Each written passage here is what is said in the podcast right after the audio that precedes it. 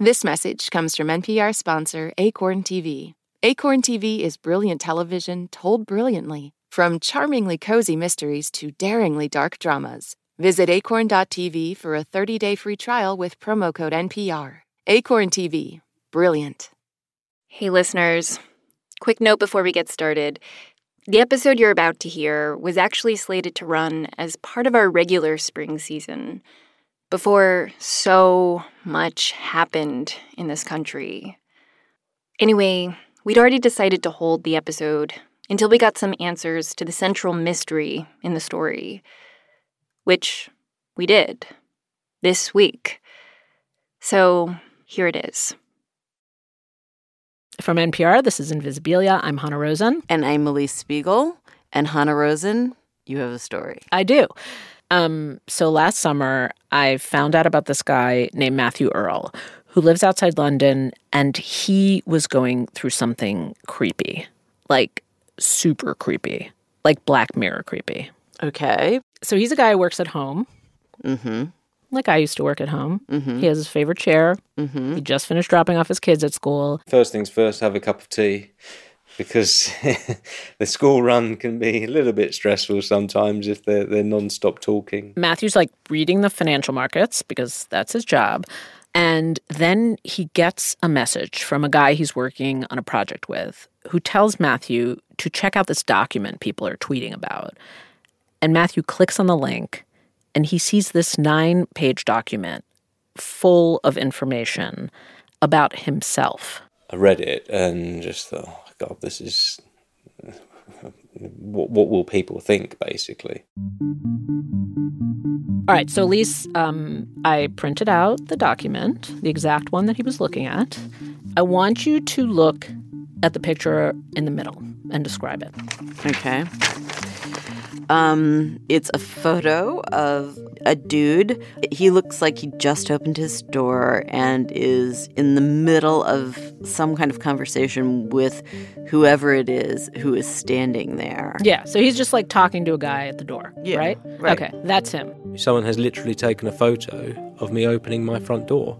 The thing is, he has no idea who took this picture. He does not have any memory. This was not a selfie. It's not like his friend came to the door and snapped a shot of him. Someone has come to the door, I don't recall who, but at that point that I've opened the front door, they've taken a photo of me. Um, I must have spoken to them because they're that close to me when they open the front door, and you can see from the camera angle that it's been taken at chest height. And then Matthew sees that there's another photo in the document. It's like a nice brick suburban house. There are geraniums in pots. It's summertime.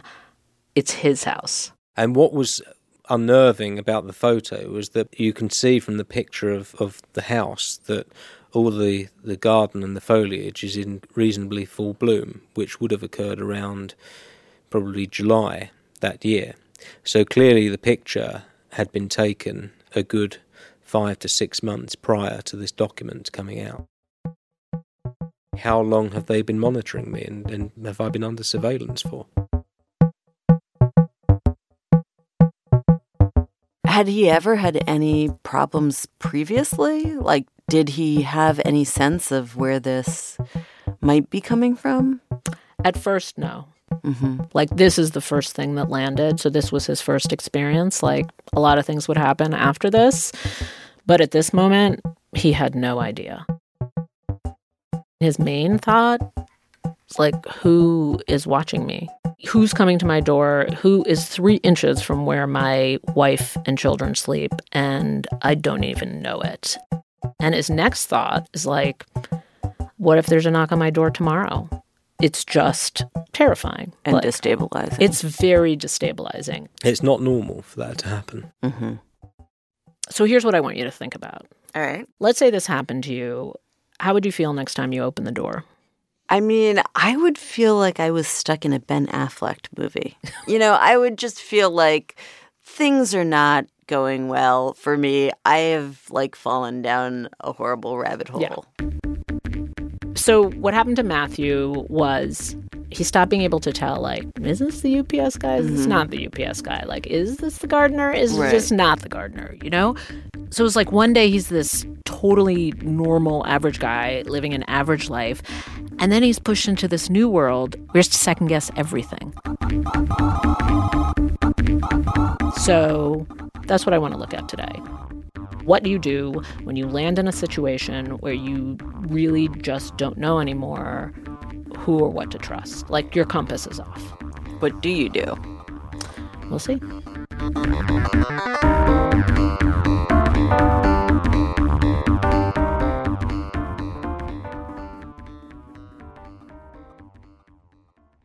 So, the thing that made this ordeal extra hard for Matthew is that he has kind of a hall monitor vibe. He's a guy who basically trusts people in charge, and his basic worldview is that there are good guys and bad guys. And if the bad guys do something wrong, the good guys will hunt them down. For example, in college, he worked as a bartender, but not the fun, anything goes, coyote ugly kind of bartender for him, a lot of bartending was enforcing the rules. Uh, yeah, I mean, there were, the, I said there were these two guys that would they would just crop up every three months or so. So he told me the story about how these Scottish guys who worked in the nearby oil rigs would come into the bar. All they wanted to do was just drink. They start off quite friendly, and then it depends on how how their mood goes. So Matthew would try to preempt the inevitable rowdiness. He would tell them, I remember you guys, and you're going to cause trouble again, and if you are, I've got the police on standby and things like that. Yep, Matthew is that guy. The bartender who pretends to have the police on speed dial. And then when he grew up, he repeated that pattern again, just in the finance world. He became what's called a short seller, but a very particular kind of short seller. So, a short seller is someone that thinks the intrinsic value of a company is significantly below the prevailing market value. Let's say there's a company everyone loves. We'll call it Invisiblinc. They manufacture invisible forces, of course. And there are stories in the business press about it, about how great and successful it is, and everyone wants a piece of it. But for some reason, the short sellers smell a rat. So they dig and dig, largely in public records, and maybe they find something accounting shenanigans, deep in the books, or well hidden fraud. Or maybe that the hosts are actually running unlicensed psychic hotlines staffed by NPR interns. Something big and nefarious enough that they believe it will eventually come to light and tank the company. The short sellers will then bet against the company it's a little complicated exactly how it works, but what you need to know is that they make money if the stock price drops. Got it? They make money if the stock price drops. So, looking at Matthew, you might think he's just a cynical guy who wants to make a lot of money. And he does make good money, but also he does short selling like he did bartending, meaning that he's also in it to enforce the order. I talked to a lot of people who told me that as short sellers go, Matthew takes unusually great pride in ratting out companies that he thinks are lying or cheating or trying to get away with something. And he assumes that his job is to dig up the information and then put it out there. And then the proper authorities will do what they do. Like, for example, in Matthew's office, the most prominent thing is a giant silkscreen of Pinocchio, mid lie, surrounded by dollar bills he's supposed to be a nefarious CEO or something. Pinocchio's nose is quite elongated. And so we thought it quite appropriate in terms of we look in financial markets for companies in management that we think are presenting false information or, or potentially lying. When I imagine Matthew a hot on the trail of a bad guy, in my mind, he turns into Velma from Scooby Doo. He's like the earnest and brainy one. So everyone else is futzing around, making sandwiches, doing whatever. And Velma slash Matthew is using her smarts gathering the clues and putting the puzzle pieces together. So you start off here and you're looking at this company and, and how and this this storyline here. This CEO and that bank transfer. And then it goes to well hold on, there's this bit here. Who's behind this company and like, ooh, look at that. There's 10 other companies. And then it, know, it becomes ever expanding. He's plotting it all on a graph and oh my god, the whole picture is coming together. The scale is immense. He's figured it out. He's done it. Jinkies. You just stay up all night, or what happens? Sometimes, yeah. yeah. And for Matthew, it's worth it. Because at the end of the night, the villain is finally unmasked. And peace and order are restored.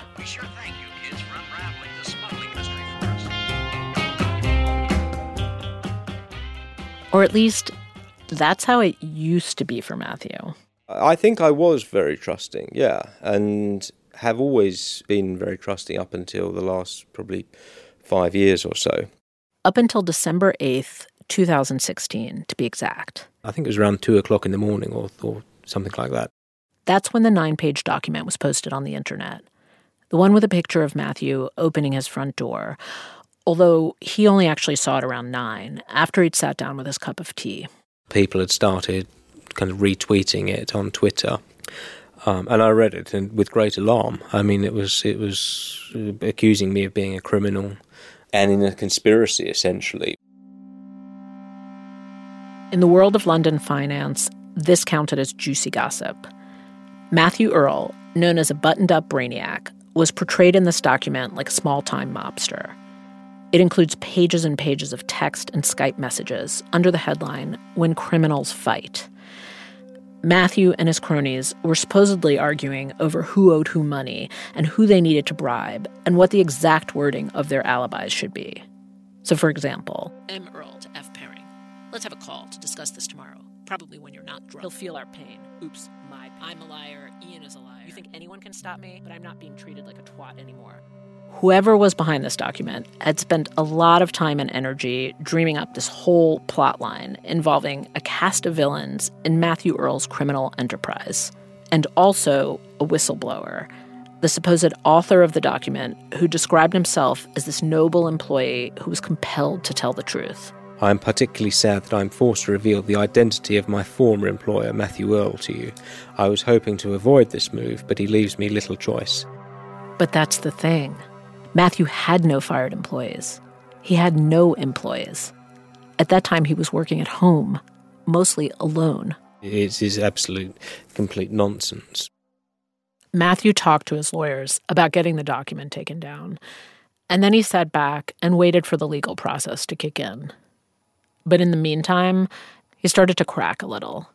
Like he knew that the document was a fiction. Obviously, he knew that. He was Matthew Earl but he wasn't sure that anyone else would know that. Yeah, I mean the fear is is that people do think that it's true or that they think that there's no smoke without fire. He kept repeating that, where there's smoke there's fire. That's what people would think. So when someone shook his hand, what was that person really thinking? When someone declined to do business with him, was it really just because they changed their minds? And when his neighbor didn't say hi one day, did she really just not see him? I felt shame that that's the impression that people would see. It's a weird thing. It's kind of, you know that you've done nothing wrong and you have nothing to be ashamed of, but from an outside perspective, there must be something to this. But the document, it turned out, was just a warning, the beginning. One day, Matthew says, after he dropped off his kids at school, he got a call from the guy he was working with. That guy had just dropped his kids off at school, and he claimed that he'd been accosted by two large Eastern European men asking after Matthew. Another day, Matthew got a ride to the train station with his kid's nanny. His little son was in the back seat. Then, when he got out of the car and turned around to wave goodbye, he noticed another car following the nanny's car with someone in it taking pictures of them.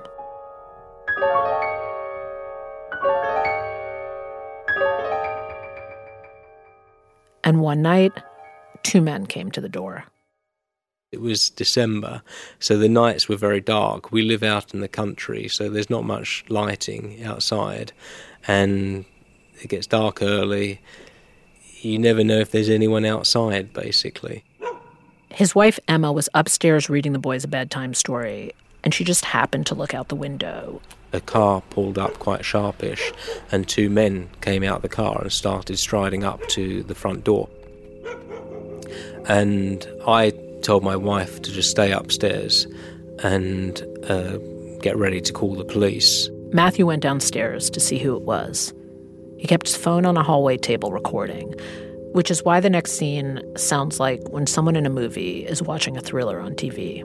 I had the, the, the chain on the door and opened it up just so that you know, as far as the chain would, would, would permit. Hi, Matthew Earl. Who are you? And standing there were two men in coats on a freezing winter night. And they said, Are you Matthew Earl? And I said, Yes. And they said, We'd like to talk to you. And I said, Well, what about? Do you talk to us about it, Matthew? No. You've got quite an interest in Wirecard, too, haven't you? And they said, You've quite an interest in Wirecard, don't you, Matthew? Wirecard, a large German company, part bank, part new technology. Once upon a time, it processed payments for online gambling and porn. Now it's on Germany's stock index of blue chip companies, listed right up there with old classics like BMW, Siemens, and Deutsche Bank. Now, Matthew had researched Wirecard, and he'd recently published a report alleging that Wirecard had processed illegal money transfers for online gambling companies that had done business in the US. And after his report came out, the company's stock had taken a hit, and Matthew profited when it did. So it makes sense that Wirecard would be furious at Matthew. And this isn't uncommon. Companies often accuse short sellers of bad faith and tainted motives and of colluding with journalists to publish unflattering reports. Still, this little scene outside Matthew's door is a little strange.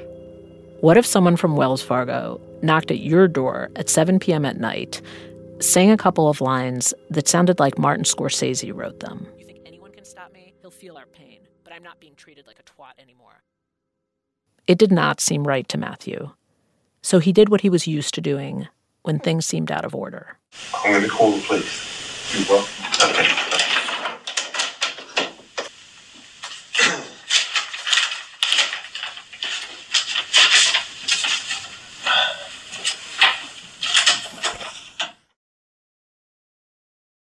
After the men at the door, Matthew was certain that the authorities would jump to action and that justice would prevail. So in your mind, you're just publishing the facts and the and you trust in the system to to to take care of it. Yeah. Yeah. I mean, you know, didn't trust the company, but trusted institutions, legal institutions, regulators, authorities to to at least pay some attention to the allegations and, and the evidence that had been presented. Matthew started by calling German authorities, who were in charge of monitoring companies, the SEC of Germany. He wanted to let them know about the allegations he'd made in his original report about illegal activity the company was still involved in. Wirecard was a German company, after all, and Matthew figured the Germans are keen on enforcing the rules. But it did not go how he planned. I phoned the whistleblower line there and I said, Do you speak English? Yes. And then as soon as I mentioned Wirecard, they, they then said, Oh, I, actually, I don't speak very good English. Could you call back? Or then another time the phone just went dead. Can you hear me? It was a very strange experience. He later made a presentation to another set of German authorities a prosecutor and then a policeman who Matthew recalls as having a large Bavarian mustache. They seemed impressed by his presentation, but then months and months passed and nothing. He tried the London police and nothing. I checked in with Matthew in December. It was around Christmas time, and he ducked out of a holiday party to talk to me on the phone. And I have to say, he sounded kind of off, a little hard to understand, definitely losing his British cool. This whole ordeal, it seemed to be really getting to him in a way, it's weird because so much has happened, but uh, suddenly one. Wait, suddenly one what? I'm having trouble hearing you for a minute. Say it again. Suddenly. Uh, well, it, it's alarming in terms of what one what I don't know. I don't know if you've heard that suddenly I'm got a tracker on my car. Suddenly you've got what? For some reason, it's so a, hard to. A, a tracker on my car he was worried that I was calling to tell him someone had put an electronic tracker on his car. So many weird things had happened to him that now he was spooked by everything.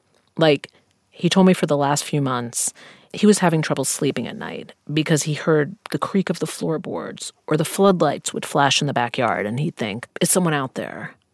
And what was even creepier is that when he was outside, he was sure that strangers on the street were photographing him. Where? In London. Well, you're kidding. You just looked around and people were taking pictures of you? Yeah, no, it's really weird. I was walking over a London Bridge. We suddenly turned around and we noticed that there was a, a person holding a iPhone up directly behind us within about five feet. Jesus, like your life is like some weird spy movie. I mean, it's so weird. No, it's, it's pretty horrible. I mean, it's not nice having to look over your shoulder all the time. And Matthew told me that during this period, he was really starting to sink. He'd lost 15 pounds. He started losing his temper at home with the kids, like kicking the trash bin or just yelling for no reason. And a low point for him was when he had to drop out of all the family group chats because he didn't want whoever was watching him to know who his relatives were. But what was truly the worst was not that Matthew was in a spy movie, it's that no one was watching the movie. He felt totally alone in it. Is there anyone you talked to about it? No, I mean, this has always been the issue. If you were to talk to someone about it, they'd think you're absolutely mad because it is so unbelievable. That's what was messing with him. Not the fact that he'd encountered a bad guy. He dealt with plenty of bad guys in his career. But that the good guys, who he'd relied on for his entire adult life, were looking at him blankly. And in his view, leaving him out to dry. And now, he just didn't know who or what to trust anymore. At one point during the conversation, he was even wondering about me. It's more just for an assurance and confirmation that, you, know, that you, are on my side, basically. And I'm not working for Wirecard? Yeah. Oh my God. No.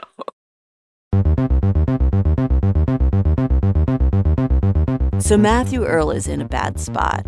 He's getting messed with, and the authorities are doing nothing about it. So he's at this critical point where someone like him, who has had a life where he expects the system will work for him, is suddenly shocked that it doesn't, and he feels helpless and alone. After the break, we take a trip to examine another way to operate in a world without trust when NPR's Invisibilia returns.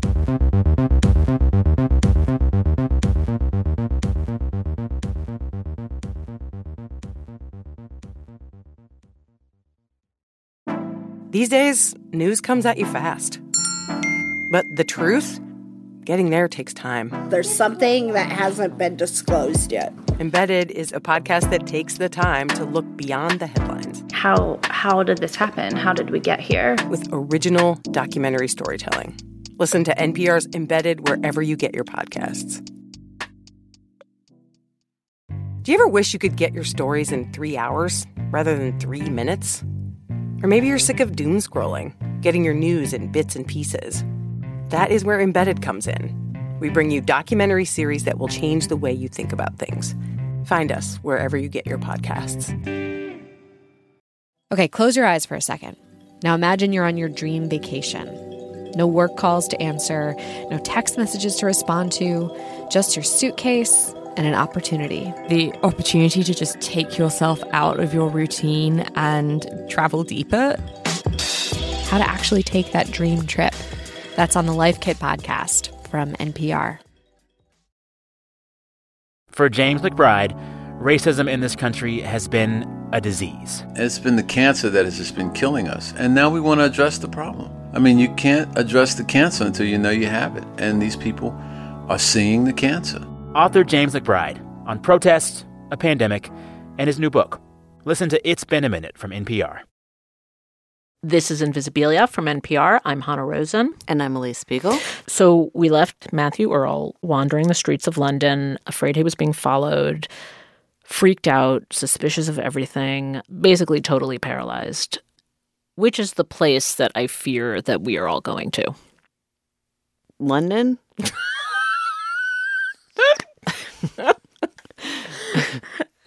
I wish. No. Um, I just have this feeling that something has gone wonky with trust. What do you mean?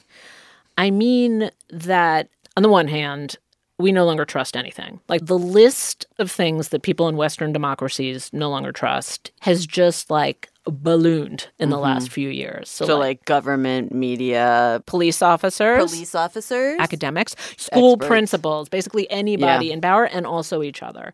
On the other hand, like we're super trusting in some ways. 'cause Yeah, because I get into an Uber all the time. Yeah. and I don't know them from anybody. So it's it's basically like trust is dysregulated. Yes, dysregulated. That's an excellent word. So I was thinking about this a lot, and I found this guy who I think has really interesting ideas about it. Hello, Hannah. My name is Matthew Carey. So you have two Matts, Two Matts, I know. and they're they both have like Britishy accents. I'm very sorry to the universe for bringing you two Matts with European accents, but that's how it landed. I love this guy's work. Um, anyway, we will get back to Matthew Earl's story later. I promise. Okay. But now I want to take a detour with the other Matt, Matthew Carey, who started thinking about trust early in his life, basically because of what his childhood was like. The time I spent with my mother was much more tumultuous because of the uh, slightly choppy lifestyle. Uh, things were a bit crazy there. So, when Matthew Carey was a kid, his mom was part of a group of people called the New Age Travelers who roam from place to place. So she lived on a bus, um, which was converted. So they rip out the seats and you build in insulation, and there's a stove, and a kitchen area, and some beds. Basically, they just thought the government was out to get them. Hmm. And so there's this one day, his stepdad comes home and says, I've got this opportunity, and this is really great news because they need money, but I can't take this opportunity because the person who's offering it to me is the devil. Isn't that what you said when I offered you this job? He said he'd looked in the man's eyes and he'd seen the devil. So my stepfather bought an old car and then we drove uh, as fast as we could with the clear idea that the devil was at our heels, as well as a large degree of paranoia about customs officials and the police.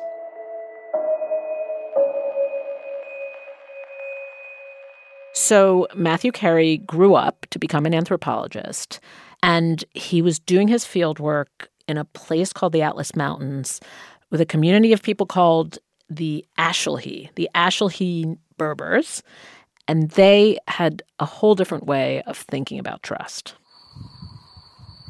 This, by the way, is a recording he made of the place. Where are the Atlas Mountains? They're in North Africa. Well, actually, the part where Matthew was is in Morocco, and they're very, very dry. So you're basically like in the desert, but there are these communities of people who have lived there for a really long time and have, you know, made the desert bloom.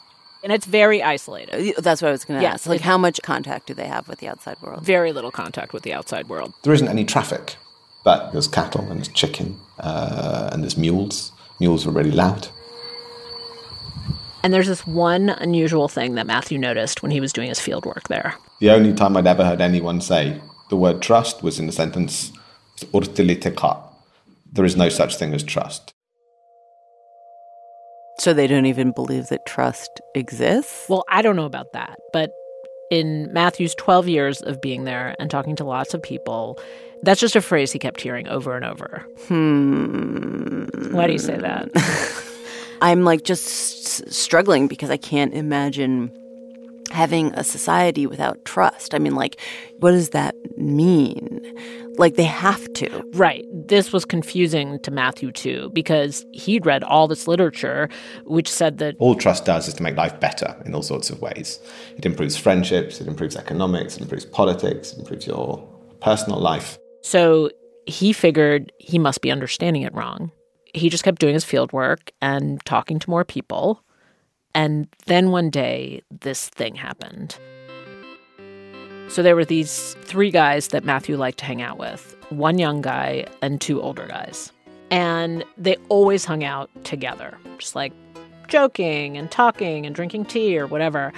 And then on one of his visits, Matthew is just hanging out with the younger guy and he's like, "Hey, let's go let's go see our other friends." And the guy is like, "Uh-uh. And then Matthew finds out what happened, which is that they no longer speak to each other. So, a while ago, the young guy had slept over the older guy's house because he no longer lives in that village, so he needs a place to stay. Middle of the night, he hears a sound at the door. This is his version, okay? Young guy's version. He hears like the key turning in the door and he sits up, very scared. And um, he sees a woman come in with a candle. It's the older guy's daughter. Uh huh. How old is the older guy's daughter? She's in her 20s. The important part is that she's a little old to be unmarried by Atlas Mountain standards. Okay.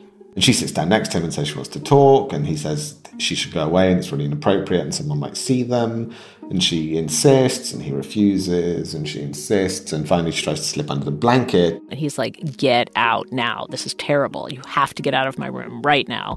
Why? Because she's a young woman and he's a young man, and this is his friend's daughter. She goes away at that point, and then he wakes up in the morning at about 6.30 and he'd normally expect to be served tea at that point and some bread and olive oil and honey but uh, he's left all alone and no one comes He's like scared as hell. So he runs back to his house. Okay. The young guy's conclusion is that the older guy is trying to set him up. That he's trying to create this situation where the young guy has to have a shotgun wedding with the older guy's daughter because he's got to marry off his daughter. And the younger guy is pissed about that. Oh, okay. All right. And the older guy is like, You tried to get with my daughter. Like, you tried to assault my daughter. So did Matthew Carey try to figure out who was telling the truth? Yeah, he talked to them for a long time, including the woman. And I know it's totally awful how she's just like this footnote in the story, but Matthew couldn't like exactly determine who was telling the truth. He just knew that they had had this rift and it was awful and they stopped speaking to each other and he was really sad about it. And it was obvious to me that after a betrayal like that, that was it. There wasn't any way back. But then I visited again a year later and they were all friends again. And at this point, I just, I sort of scratched my head in bafflement because I was trying to work out what could possibly have gone on. Because what was weird was they hadn't exactly forgiven each other.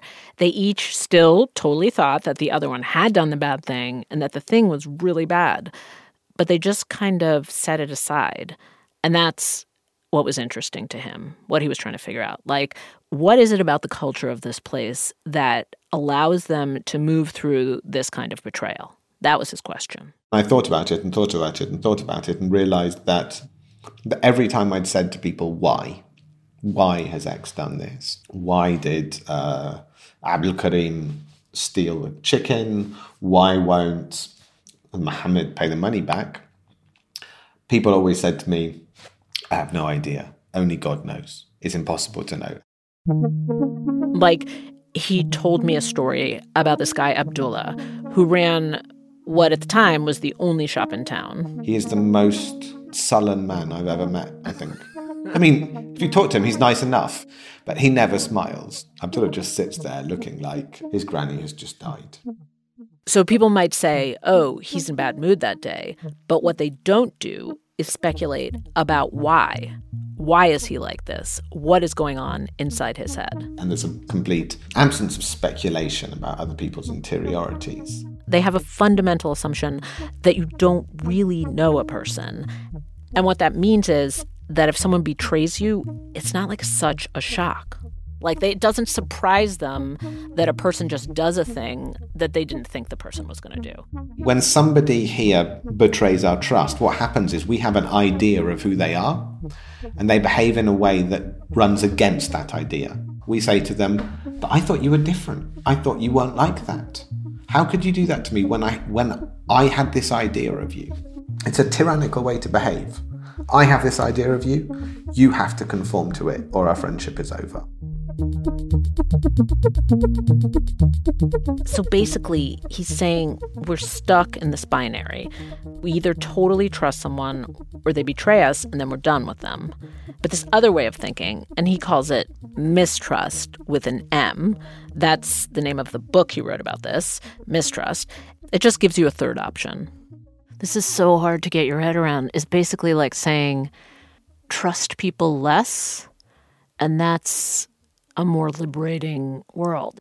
Have more respect for the fact that you can't know them and that their behavior might sometimes betray you or let you down. But, like, okay, you can make the argument that that's a reasonable approach, but how does that relate in any way to Matthew Earl? what do you mean? I mean, it feels like, you know, extending that philosophy to actively bad actors feels like it is a completely different situation and probably not the right way to go. No, no, no. It's not about that. It's more that when someone like Matthew Earl finds himself in a place where some bank is sending men to his door and none of the usual institutions are helping him, then mistrust just gives him another way to be. So, of course, institutions like friends will sometimes betray you, but that doesn't mean you're like, I give up on all people and all institutions. They're all liars and thieves and just slide into cynicism and paralysis. Because if you do that, you won't try to fix anything or hold anyone accountable. So, mistrust, which is basically like intelligent skepticism, it just gives you more resilience so you can play the long game. And I would say we kind of need that right now. So, not just to say, oh, you can't trust anything and dismiss it all on block, not just to say, okay, I'm just going to assume that everyone is lying to me. That just produces a general sense of helplessness. And that leads to um, a questioning of everything.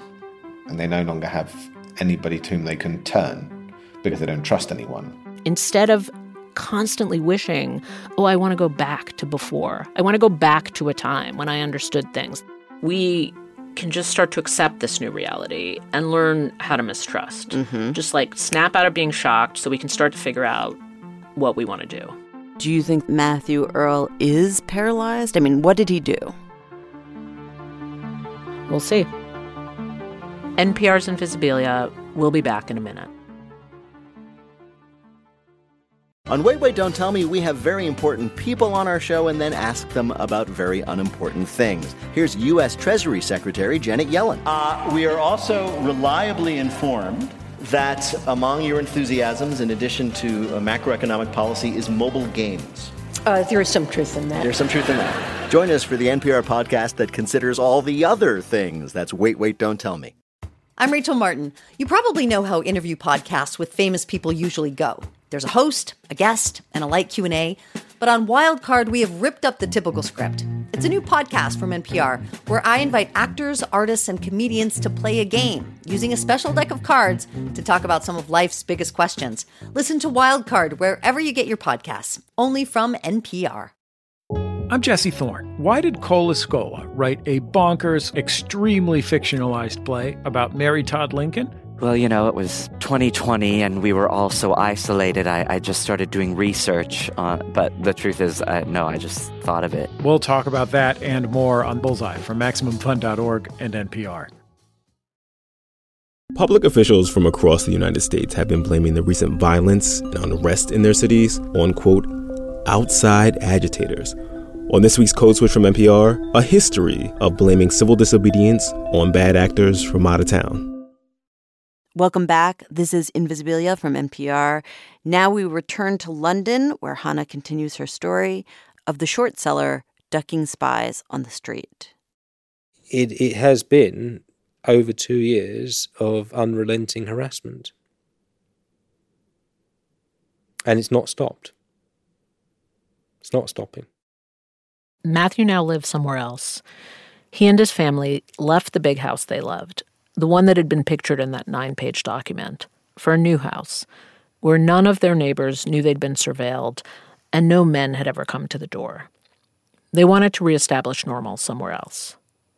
But whoever it was who'd been following Matthew just followed him to this new house. When is the last one that you got? Today. I had two today. They come through his email, an endless stream of phishing attacks, all day, every day, for years. One, two, three, six, seven. Like hundreds, thousands, you said. Yeah. The interlopers are good. They perfectly mimic the sites Matthew frequents. the headlines that would most catch his eye. nytimes.com and it looks real. I mean, look at the look at the content of it. It looks like a Wait a minute, I would never know that was a fake. news from CNBC. It's amazing. He gets fake emails about his own company, about things he's written about on his blog, fake congratulations, fake invitations. LinkedIn request. Person I know wants to invite me to view an album through Dropbox. Falling for any one of these phishing attempts could ruin Matthew's life. They could harvest his passwords and then be able to send emails through his account as him and get into his bank account and God knows what else. Lucian's a friend of mine. That's an ex-colleague. This is my sister. That's your sister? Oh my God. It's a psychological attack, really. It's kind of like trying to constantly remind you we're still here. We haven't gone away. And although we haven't got people coming up to the door, we know who your friends are. We know who your sister is. We know who you speak to.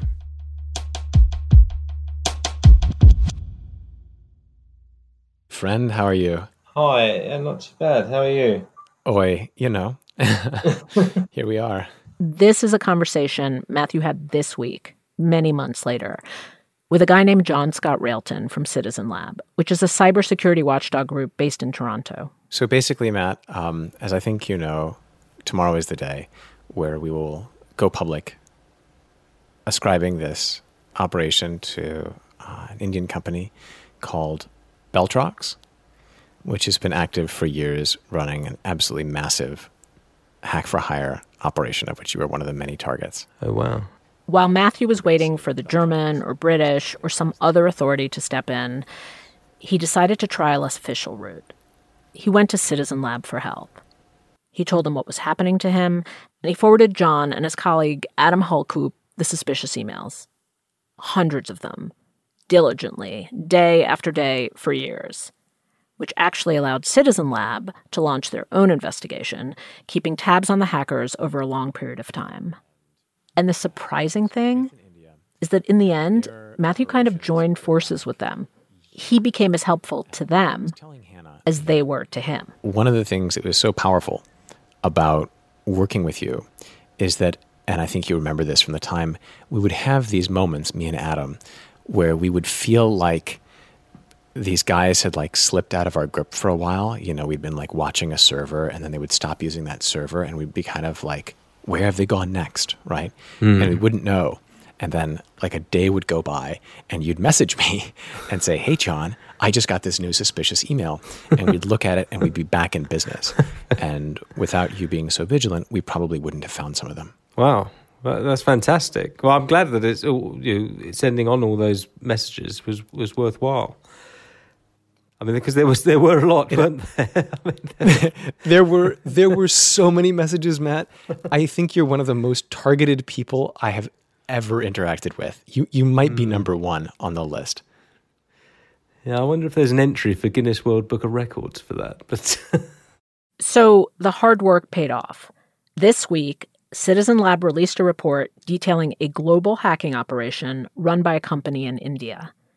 And they named many victims, not just Matthew government officials, human rights groups, and journalists. Citizen Lab shared its information with the U.S. Justice Department, which is now conducting its own investigation into cyber hacking, which has become a huge criminal problem. And they've already made one arrest in New York. Now, the Citizen Lab report did not say that they had established any link yet between the India based company and Wirecard in Germany. But the report did identify a group of people, mostly investors and journalists, who had written critically about Wirecard and who had all been cyber harassed around the same time. Wirecard has publicly denied having any contact, direct or indirect, with the group in India. We had called them back in March about Matthew's case in particular, and they sent us this voice memo. There was no targeted surveillance directed exclusively against Mr. Earl. Wirecard did admit sending private investigators to Matthew's house, but they said they didn't intend to harass him. The investigation was at all times within the legal framework. They repeated their position that Matthew's original claim against Wirecard that they'd made legal money transfers was false. that he'd made those claims to benefit himself because as a short seller, he would make money if the stock price dropped. Wirecard rejects all accusations made by Mr. Earl as false and fraudulent. This week, Wirecard did find itself in some other legal trouble, unrelated to Matthew. Police in Munich raided their headquarters, and German prosecutors launched a criminal investigation into certain Wirecard board members. So it's bits and pieces of a picture that's not yet complete. But, you know, for Matthew and John, small victories. Remember how I was like, I was like, one day uh, we will we will get this thing, we'll get this thing out. Here we are. Yeah, well, yes, I know, but I thought you were thinking it would be a little bit longer. Matthew went through many horrible years without much hope. But in the end of it, he might actually be better off than the rest of us because he learned to operate in this new world to not get paralyzed when a machine much bigger than you feeds you a lie about yourself and no one comes to your rescue.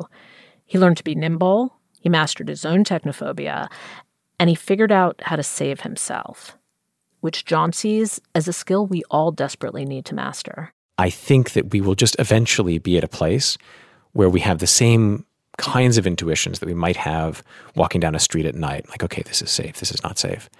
I think that it's just going to take us a lot of pain and a lot of tough experiences on a very individual basis to get there. Because Matthew is not the only one.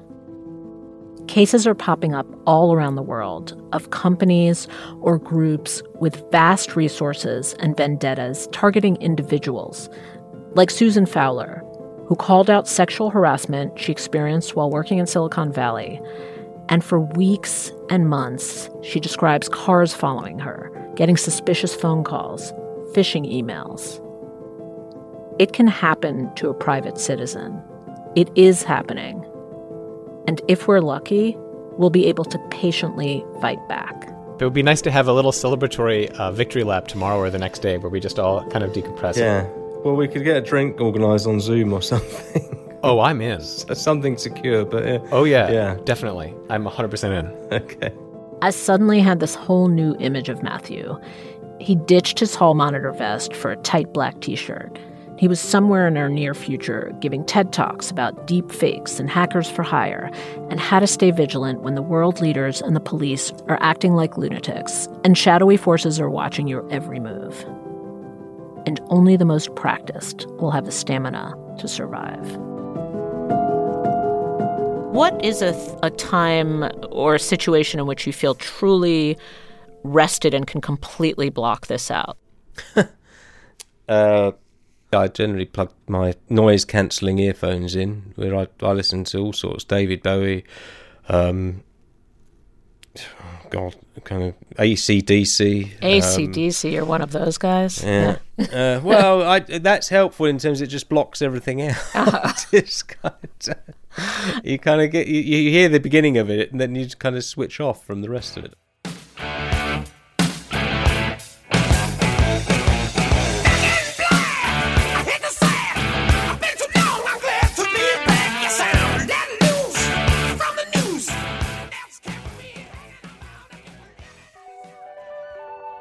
That's the one, the only, the Hanna the Rosin.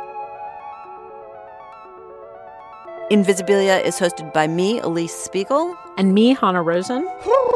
Our senior editors for this season are Deborah George and Anne Gudenkauf. Check one, two. This episode was produced by Yowei Shaw. Hey. Invisibilia is also produced by Kia Miakka Natisse, me, and Abby Wendle. Hello. Our manager is Liana Simstrom.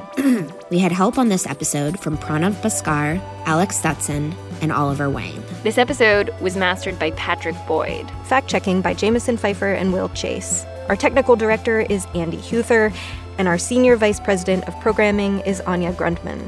Special thanks to Matthew Earl's family.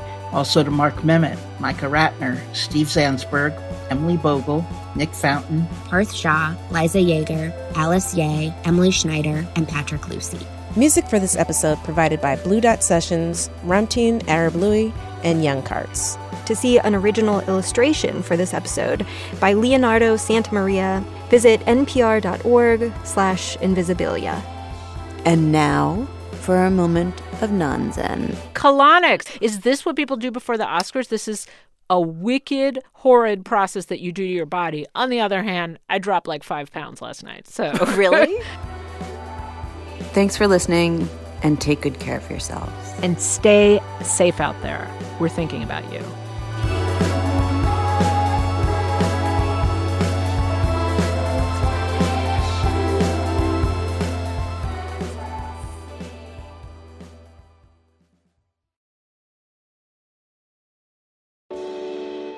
Is everyone so obsessed with traditional wives or trad wives on social media?